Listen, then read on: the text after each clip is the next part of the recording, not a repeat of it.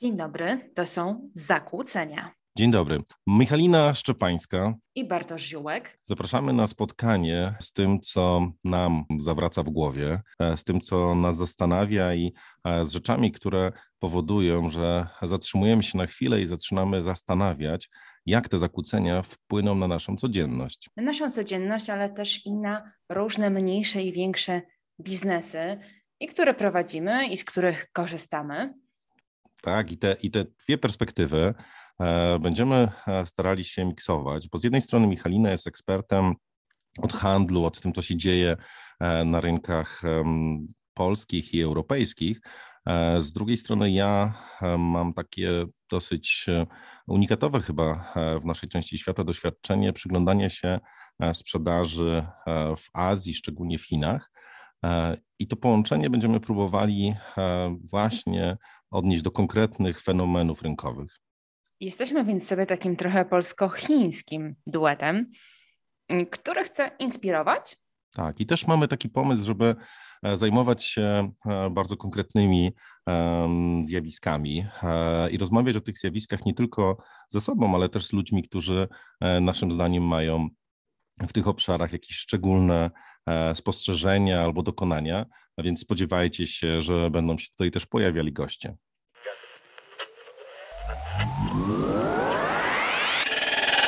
To są zakłócenia. Nie reguluj odbiornika. Możliwe, że zakłócenia to najlepsze, co możecie spotkać. Czasem to jedyna droga rozwoju. Michalina Szczepańska i Bartosz Ziółek rozmawiają o szansach, jakie przynoszą anomalie. Dzisiaj chcielibyśmy chwilę poświęcić takiemu zjawisku, które e, też dotyczy bardziej dzisiaj e, rynków azjatyckich. Tam to jest już powszechne, ale e, wydaje się, że za chwilę Europa, a już powoli też Stany będą w takim wyraźny sposób korzystać z fenomenu robotyki. My chyba na co dzień najczęściej w handlu z automatyką i robotyką mamy kontakt przy kasach automatycznych, ale to jest tak, dopiero tak pierwsze słowo. kasach samoobsługowych, których jest coraz więcej, ale to już chyba nikogo nie dziwi. Natomiast... To nie dziwi, mhm, ale też e, to jest takie rozwiązanie, które zaczyna się pojawiać e, faktycznie e, poza dużymi metropoliami, przez to, że Lidl, Biedronka i kilka innych sieci faktycznie są obecne w też mniejszych miejscowościach, to okazuje się, że tam kasy też zupełnie dobrze sobie dają radę. No dobrze sobie dają radę, bo jest zainteresowanie konsumentów, znaczy też klientów sklepu, bo jest wygodniej, bo jest być może szybciej niż e, w takiej tradycyjnej kolejce do tradycyjnej kasy. Ale ja myślę, czy też nie myślę, a jestem przekonana, że te kasy to dopiero początek. Kilka miesięcy temu branżę handlową zaciekawiły newsy ze Stanów, gdzie to Mars, znany Państwu z pewnością z wielu batoników i nie tylko batoników, w porozumieniu z jedną z tamtejszych sieci handlowych wpuścił do sklepu robota. Był to taki mały, ładnie wyglądający robot, który zaczepiał klientów, zaczepiał klientów muzyką i światełkami, zaczepiał klientów i proponował im między innymi właśnie batoniki tego koncernu. Rozwiązanie nietypowe, a ważne dla handlu z kilku powodów. Po pierwsze, każda nowość oczywiście przyciąga, więc takie niecodzienne stworzenie jak robot w sklepie, przyciąga uwagę. Aspekt natomiast bardzo praktyczny tego rozwiązania jest taki, że z powodu COVID-u również w Stanach klienci ograniczyli liczbę wizyt w sklepach. Są więc też mniej skłonni naturalną koleją rzeczy do kupowania tych produktów impulsowych, które stricte wiążą się z tym, ile razy sklep odwiedzą. Batoniki to właśnie typowe produkty impulsowe, więc dzięki ów robotowi dostają dodatkowy impuls. No i teraz właśnie to jest niezwykłe, czy Kolian, e, czy Tago, czy, czy polscy producenci, bo na pewno no, mechanizm jest ten sam, więc na pewno też stracili część klientów, e, którzy przy kasach, no też kasy automatyczne tutaj e, tak, wydaje mi się. Znowu no właśnie, być, być Miejsce na produkty przy kasach tych obsługowych, samoobsługowych. No nie ma tak. tego miejsca. Nie może być, nie? No to faktycznie nawet jeśli się pojawi, to będzie zawsze to e, w olbrzymim ograniczeniu. No a trzecia mm, niewątpliwie e, ważna e, funkcja to jest też brak i takie znikające te osoby promu promujące produkty, coś co było jeszcze parę lat temu standardem weekendowym w marketach, dzisiaj coraz częściej rzadkością. Ludzie też po prostu no, nie wykorzystują, a szczególnie w okresie pandemii, jedzenie takich otwartych w miejscach publicznych rzeczy wydaje się być bardzo trudne. No, to moje doświadczenie robotyczne jest w pewnym sensie z drugiej części rynku, czyli z choreki. Kilka już lat temu, myślę, że ponad 4 lata temu, pierwszy raz miałem kontakt z robotem w hotelu, e, który przywiózł mi e, szczoteczkę do zębów, o której zapomniałem. Recepcji poprosiłem o szczoteczkę do zębów. E, to procedura jest normalna, zawsze ktoś z obsługi przynosi taką szczoteczkę. Tym razem zadzwonił telefon. W telefonie automat powiedział, że przed moimi drzwiami jest robot. Otworzyłem drzwi, robot się przywitał. Otworzył mi szufladkę ze szczoteczką do zębów, podziękował i odjechał. I to jest Ale taki... przywitał się ludzkim głosem? Tak, oczywiście. Z no, takim jest... swoim robotowym głosem. Nie, nie, no poza tym, że był tak naprawdę jeżdżącym na kółkach cylindrem, to faktycznie wyglądał zupełnie, no dla mnie było to dosyć przyjazne doświadczenie, natomiast przywitał się oczywiście takim głosem, przywitał się akurat po chińsku, bo, bo, bo miejsce akcji jest w Chinach, ale też łatwo sobie wyobrazić, że taki robot mógłby e, adaptować e, swój język do um, faktycznie pochodzenia klienta takiego hotelu, co też jest kolejną przewagą tego rozwiązania. I wydaje się, że to, że 30% rok do roku e, zwiększa się ilość sprzedawanych robotów na świecie, zarówno w obsłudze automatyki przemysłowej, jak i właśnie w obsłudze takiej codziennej, nie tylko chorekowej, ale w ogóle retailowej przestrzeni, to jest bardzo ważny sygnał dla polskich, polskiej branży handlowej.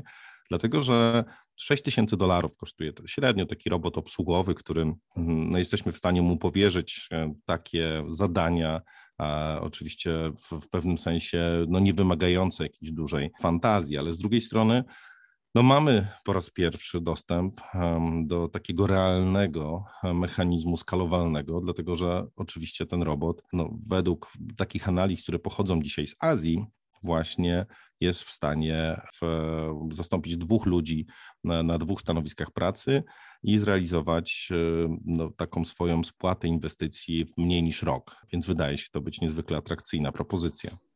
Zwłaszcza w kontekście tego, że słyszymy wszyscy o tym, jak między innymi w handlu brakuje osób do pracy.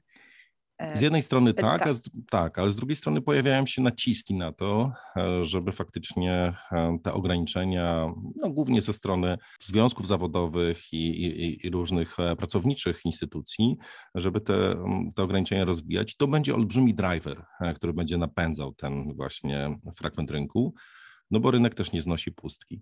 No tak, ale z drugiej strony nie bardzo sobie wyobrażam, jak przełożyć to pracę takiego robota na bycie takim realnym doradcą klienta. Przywiezienie szczoteczki tak, przywiezienie batonika, czy tam zaczepienie jakieś przyjazne klienta w sklepie i, i zachęcenie do zakupu batonika tak, ale mam takie przekonanie, że są granice tego wiem, doradztwa, zaczepiania klienta czy służenia mu produktem. Na dziś nie wyobrażam sobie, żeby takie roboty miały właśnie spełnić rolę takiego doradcy klienta. Ty sobie wyobrażasz?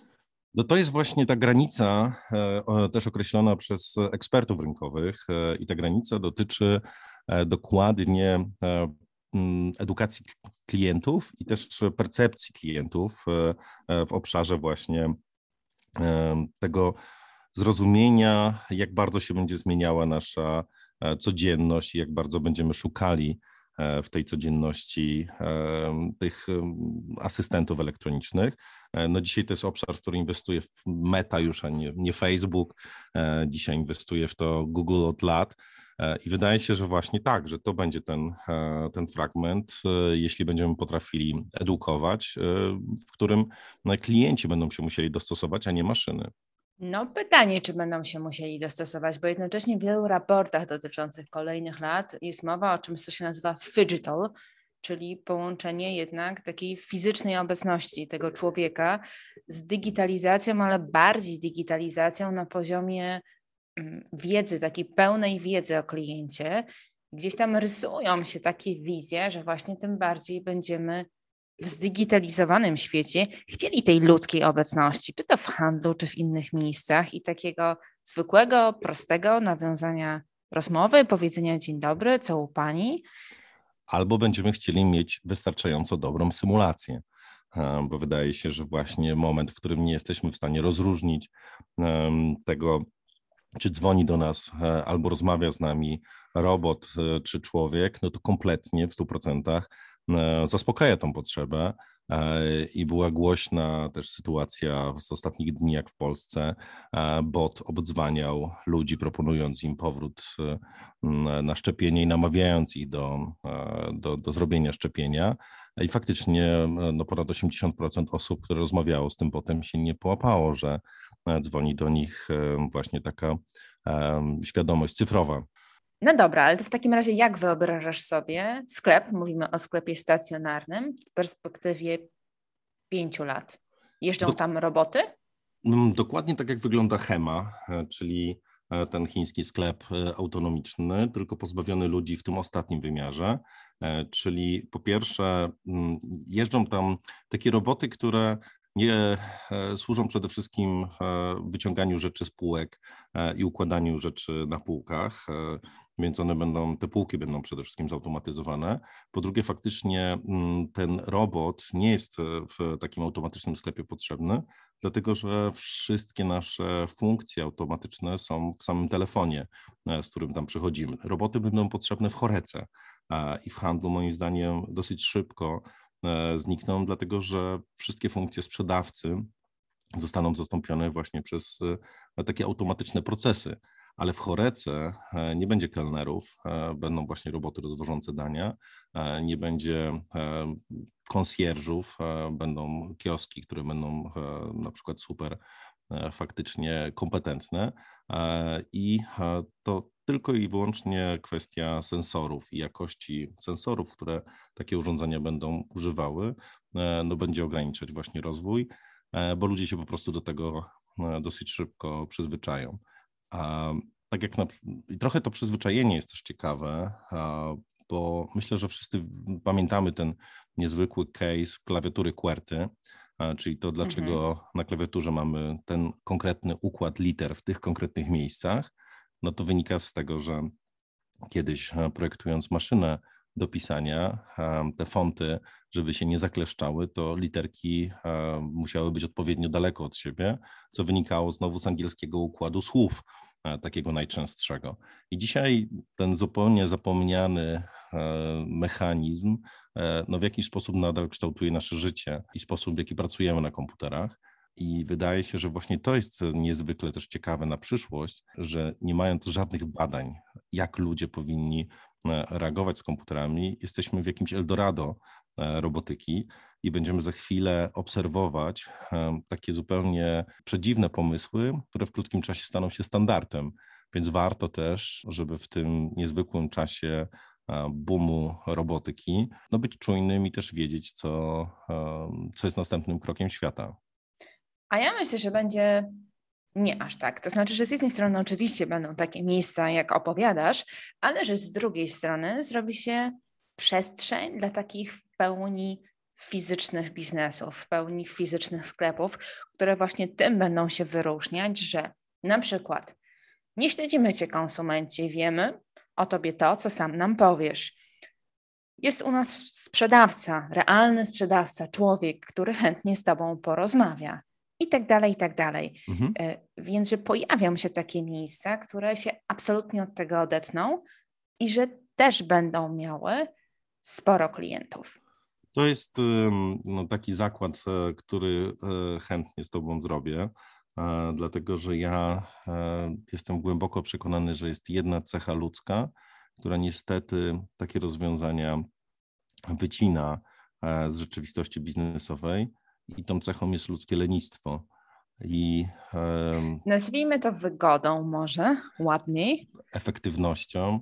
Tak, jest mnóstwo dobrych słów. Convenience. Tak, jest mnóstwo dobrych słów na, na, ludzką leni, na, na ludzkie lenistwo, natomiast faktycznie jestem gotowy w taki zakład wejść i sprawdźmy za 10 lat, kto miał rację. Za 10 czy za 5? Myślę, że e, spokojnie za 5 będzie widać e, pierwsze w Polsce efekty tego procesu, a za 10 on będzie standardem. Także proszę Państwa, już za 5 lat, za set podcastów rozwiążemy tę sprawę.